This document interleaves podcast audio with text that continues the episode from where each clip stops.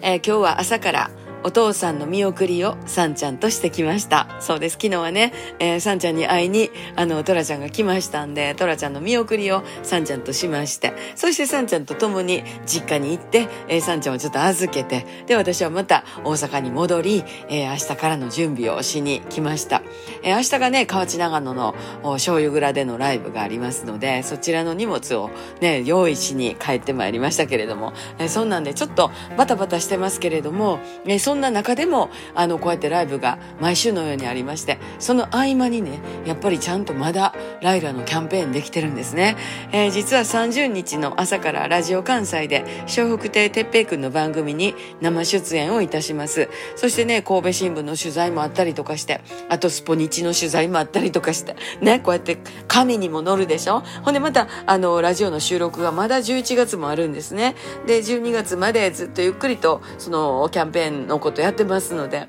えー、ラジオ番組にこうやって電波にライラが乗るっていうのは私も本当に大事なことやと思ってきましたんで、えー、小さな小さな細かい細かいことから丁寧に丁寧にやっております。でも、えー、それにはやっぱりね、楽曲が素晴らしいからかなってね、本当思いますね。運がいいです、私は本当に。ありがとう。またまた、あのー、いろいろなんかに乗っかる時とか、ね、ラジオ出る時とか宣伝しますので、また楽しみになさってください。1月からも帳面埋まるように頑張りますよ。また明日。また明日。また明日。